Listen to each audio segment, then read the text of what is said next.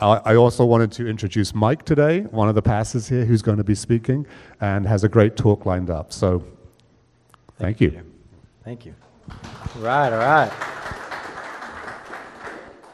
I'm going to go ahead and echo what Peter said just about the meeting next week. And uh, some of you are good about getting on live stream, but that portion of the service, as far as I understand, won't be on live stream. So, as important of a meeting it is as it is, and as, as few meetings as we have as a group here, uh, just make every effort to be here next Sunday. Uh, that meeting will follow worship. So, researchers agree across the board that a fundamental difference between humans and animals is the ability to be self aware. It's not our strength as much as you might think it is. It's not our superior intellect, which is becoming increasingly suspect if you spend any amount of time on Twitter or X or Facebook these days. We are set apart because of our ability to talk to ourselves and ask life's most fundamental questions, like, Who am I? That is the perennial question, isn't it?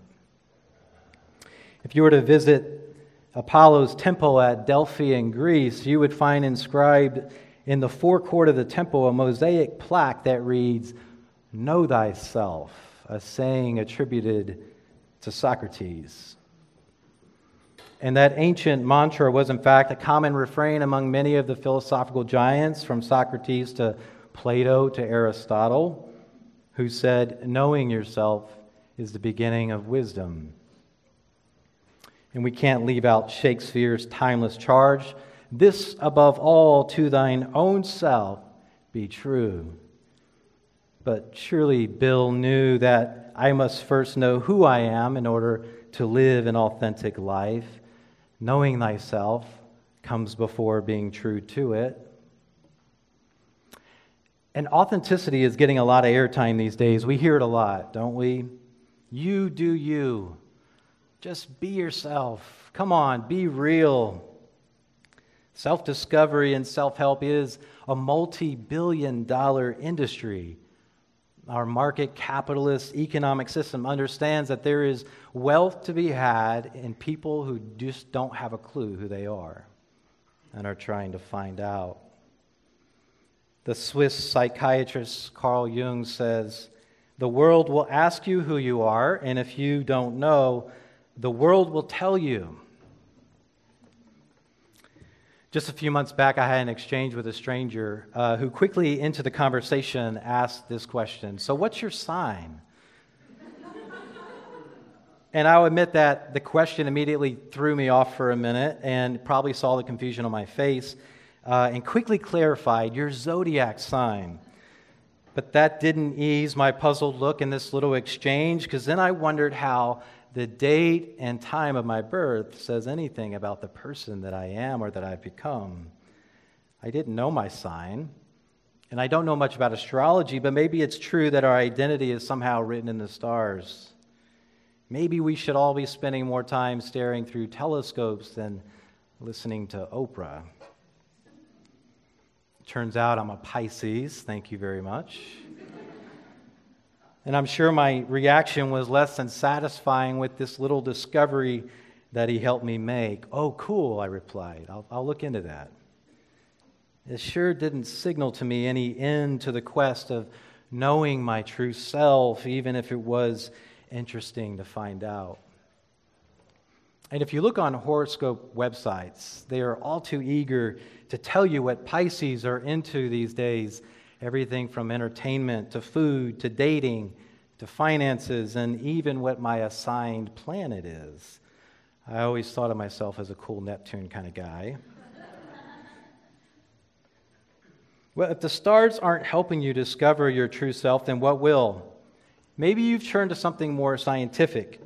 I can remember the anxiety I felt when a past employer asked me to submit my Myers Briggs personality assessment as part of the initial process in a job search. You might know about this one. It's a psychological test that sifts people into a four by four grid of different personality types, 16 in all. And when I was asked to complete the questionnaire as part of the process, I initially thought it was an odd way to get to know someone, but I played along. And there I was navigating the soul searching labyrinth that is Myers Briggs, all the while knowing that whichever four letters I would be assigned in the end could spell the fate of my chances. And they tell you it's a test with no right or wrong answers. What they don't tell you is that it doesn't make you feel any better about answering the questions.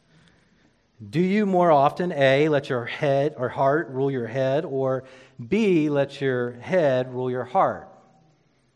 Well, it depends. Sometimes it's A, sometimes it's B. It's, it's contextual. Why isn't there a C in these questions?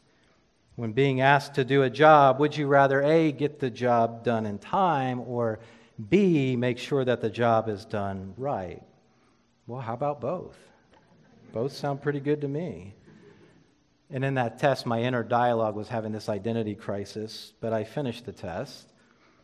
And in the fashion of a magical wizard like sorting hat, the final results came in and showed that I belonged to House INFJ. Those were my people. Any of those out there? Lucius, I see that hand. Well, it turned out to be a good thing for me. The boss doing the hiring immediately explained that she was an ENTJ, and then if my four letters included anything of a P, that it would have killed the opportunity from the start. I believe her exact words were, that would have put the kibosh on partnership. I thought to myself, well, on any other given day, I might be a little bit of a P. I, I mean, who really knows, right? These things are so subjective. And knowing yourself is hard work. Have you been there? Life is racing by at breakneck speed, and you're constantly on the move, spinning all the plates, treading water barely as you burn the candle at both ends. And you stop just long enough to ask, Who am I? After horoscopes and personality tests, and even social media has had its say, do you ever stop and just look in the mirror and think, who am I anymore? Who am I really? Am I just some cog in a machine or am I a pawn in a meaningless game? Am I just the sum of all the Instagram posts that I make or the degrees on my wall? What is authentically me? The Gospel of Luke has something to say about that. It is with these questions in mind that I want us to turn to a passage of Scripture this morning in Luke chapter 4. And beginning with the first verse, I want us to look over these words together. Jesus, full of the Holy Spirit, returned from the Jordan and was led by the Spirit in the wilderness, where for forty days he was tested by the devil. He ate nothing at all during those days, and when they were over, he was famished. The devil said, said to him, If you are the Son of God, command this stone to become a loaf of bread. And Jesus answered him, It is written, One does not live by bread alone.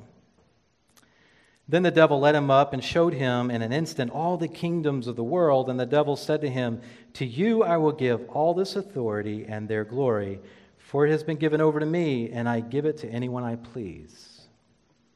If you then will worship me, it will all be yours. But Jesus answered him, It is written, Worship the Lord your God and serve him only.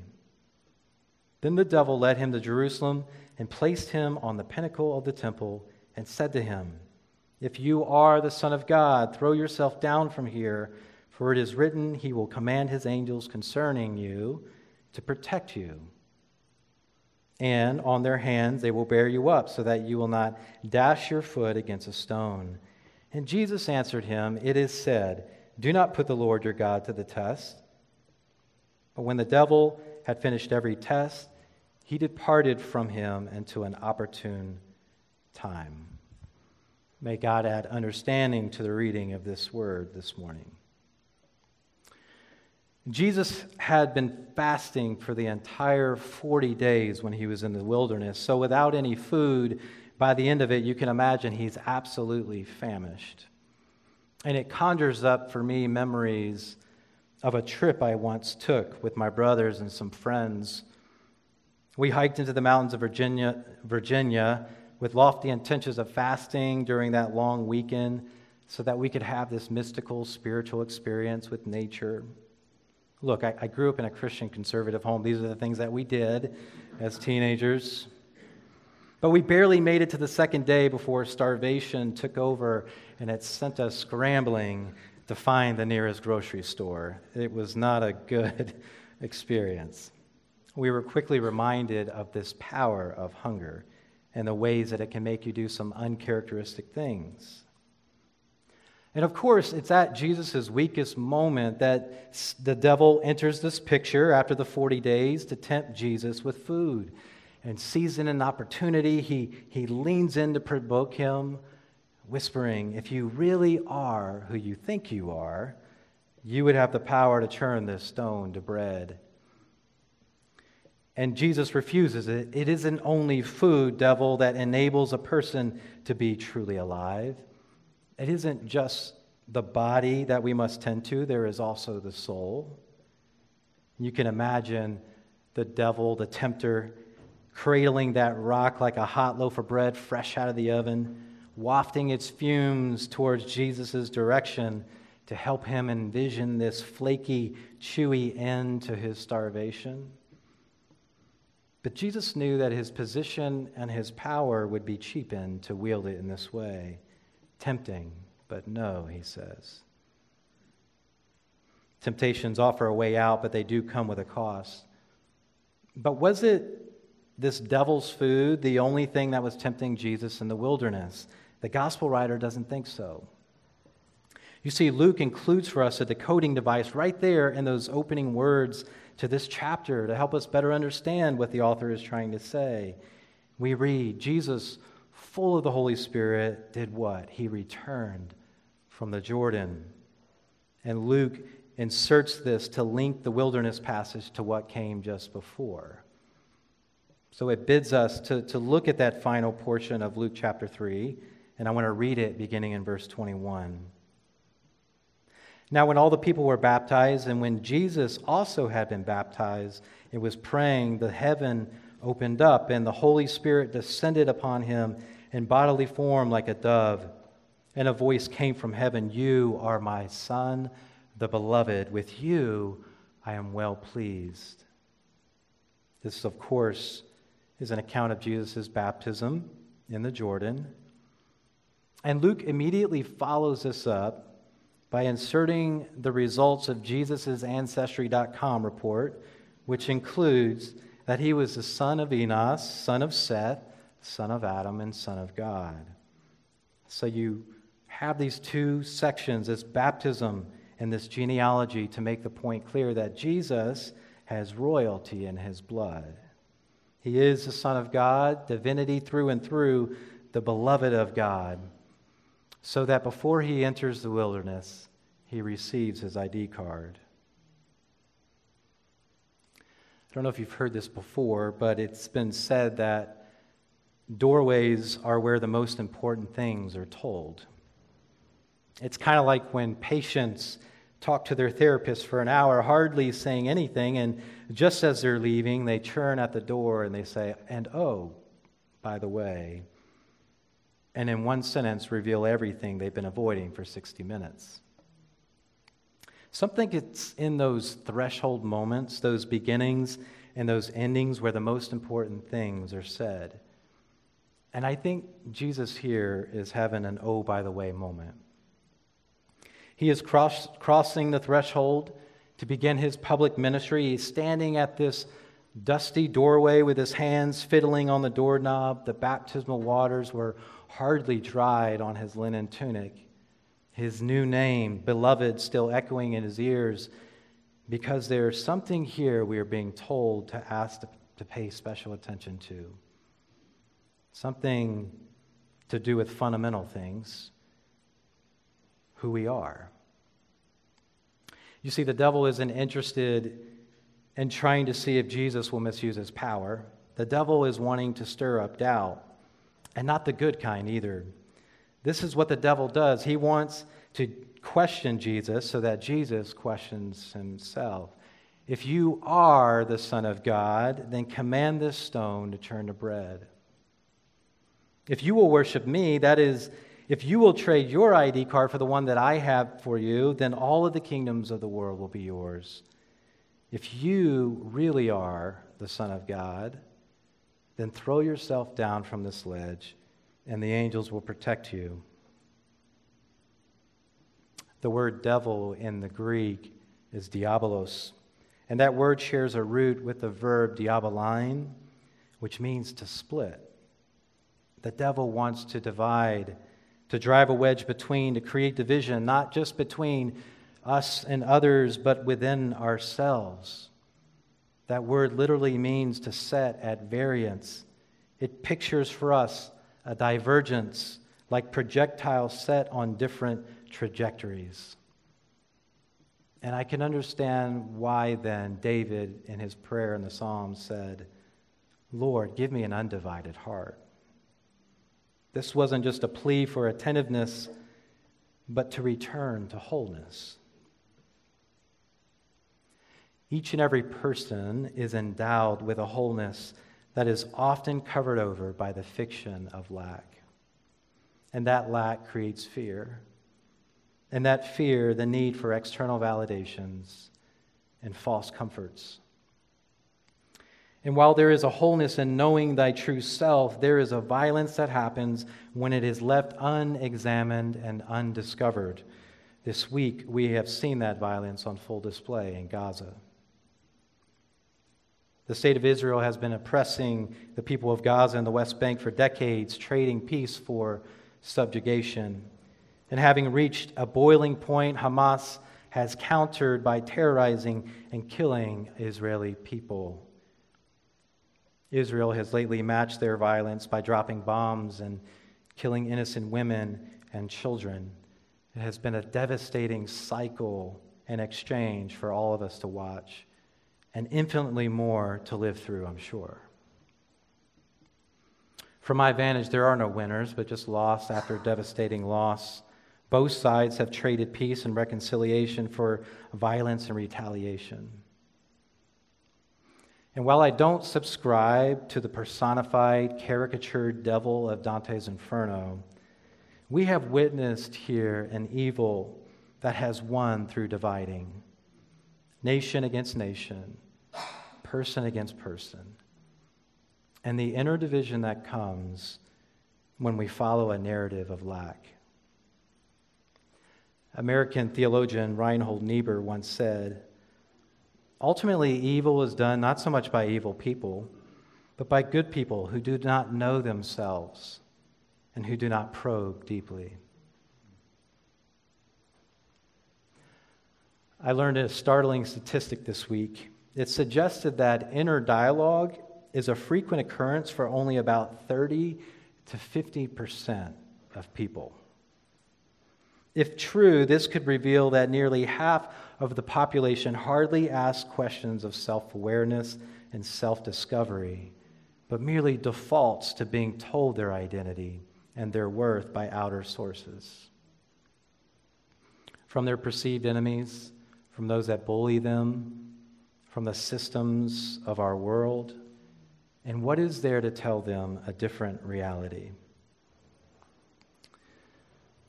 Jesus says, Do not go into the wilderness without first hearing your name, because life is and will be a wilderness experience at times for all of us. It's interesting that the text says that Jesus was led into the wilderness by the Holy Spirit. And that says to me that this was necessary, it was inevitable divinely appointed, if you will.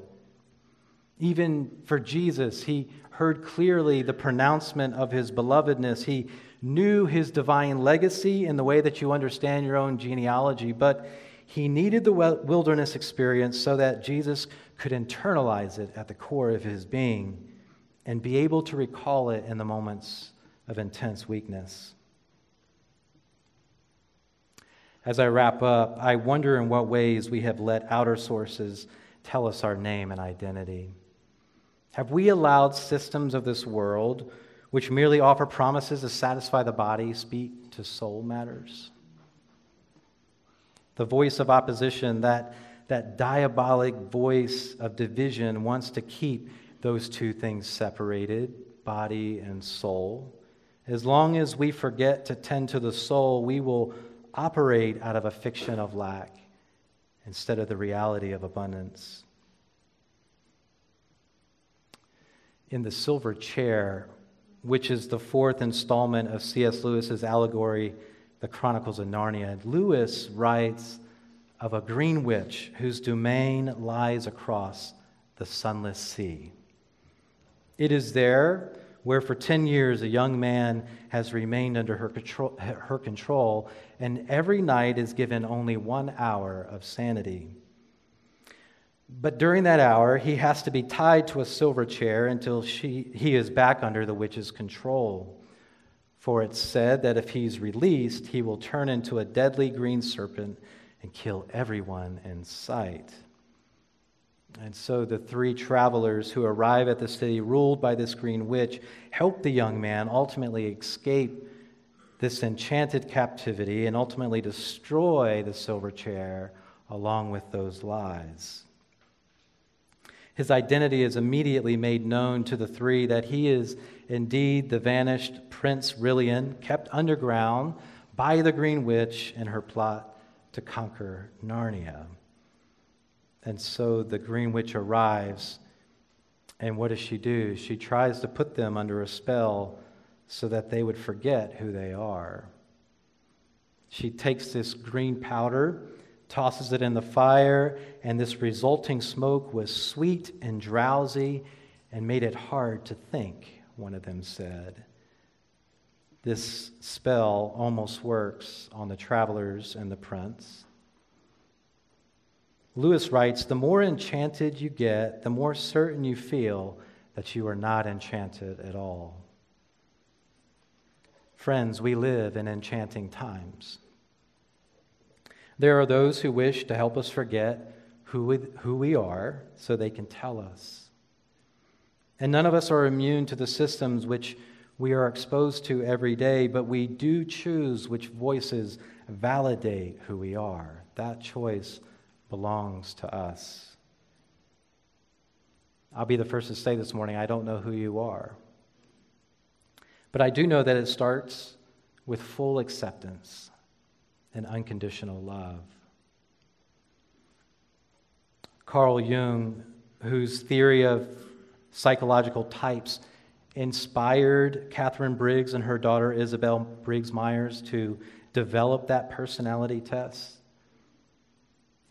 spoke about Christ as an archetype. That means that Jesus, so filled with the Christ Spirit, models for us what is true of all humanity, so that we too can claim that baptismal blessing and identity. And I want you to rehearse it as often as you need to be reminded, inserting your name in the blank. You are blank, my beloved. With you, I am well pleased. You are Mike, my beloved. With you, I am well pleased. I want to invite Taylor to come back up as we'll respond in worship in just a moment. But I want to close with these words, this litany by the writer and minister Jan Richardson titled, Beloved is Where We Begin. If you would enter into the wilderness, do not begin without a blessing. Do not leave without hearing who you are, beloved, named by the one who has traveled this path before you. Do not go without letting it echo in your ears. And if you find it is hard to let it into your heart, do not despair. That is what this journey is for. I cannot promise this blessing will free you from danger, from fear, from hunger or thirst from the scorching of the sun or the fall of the night. But I can tell you that on this path there will be help. I can tell you that on this way there will be rest. And I can tell you that you will know the strange graces that come to our aid only on a road such as this, that fly to meet us bearing comfort and strength, that come alongside us for no other cause than to lean themselves toward our ear and with their curious insistence whisper our name Beloved, beloved, beloved. Amen.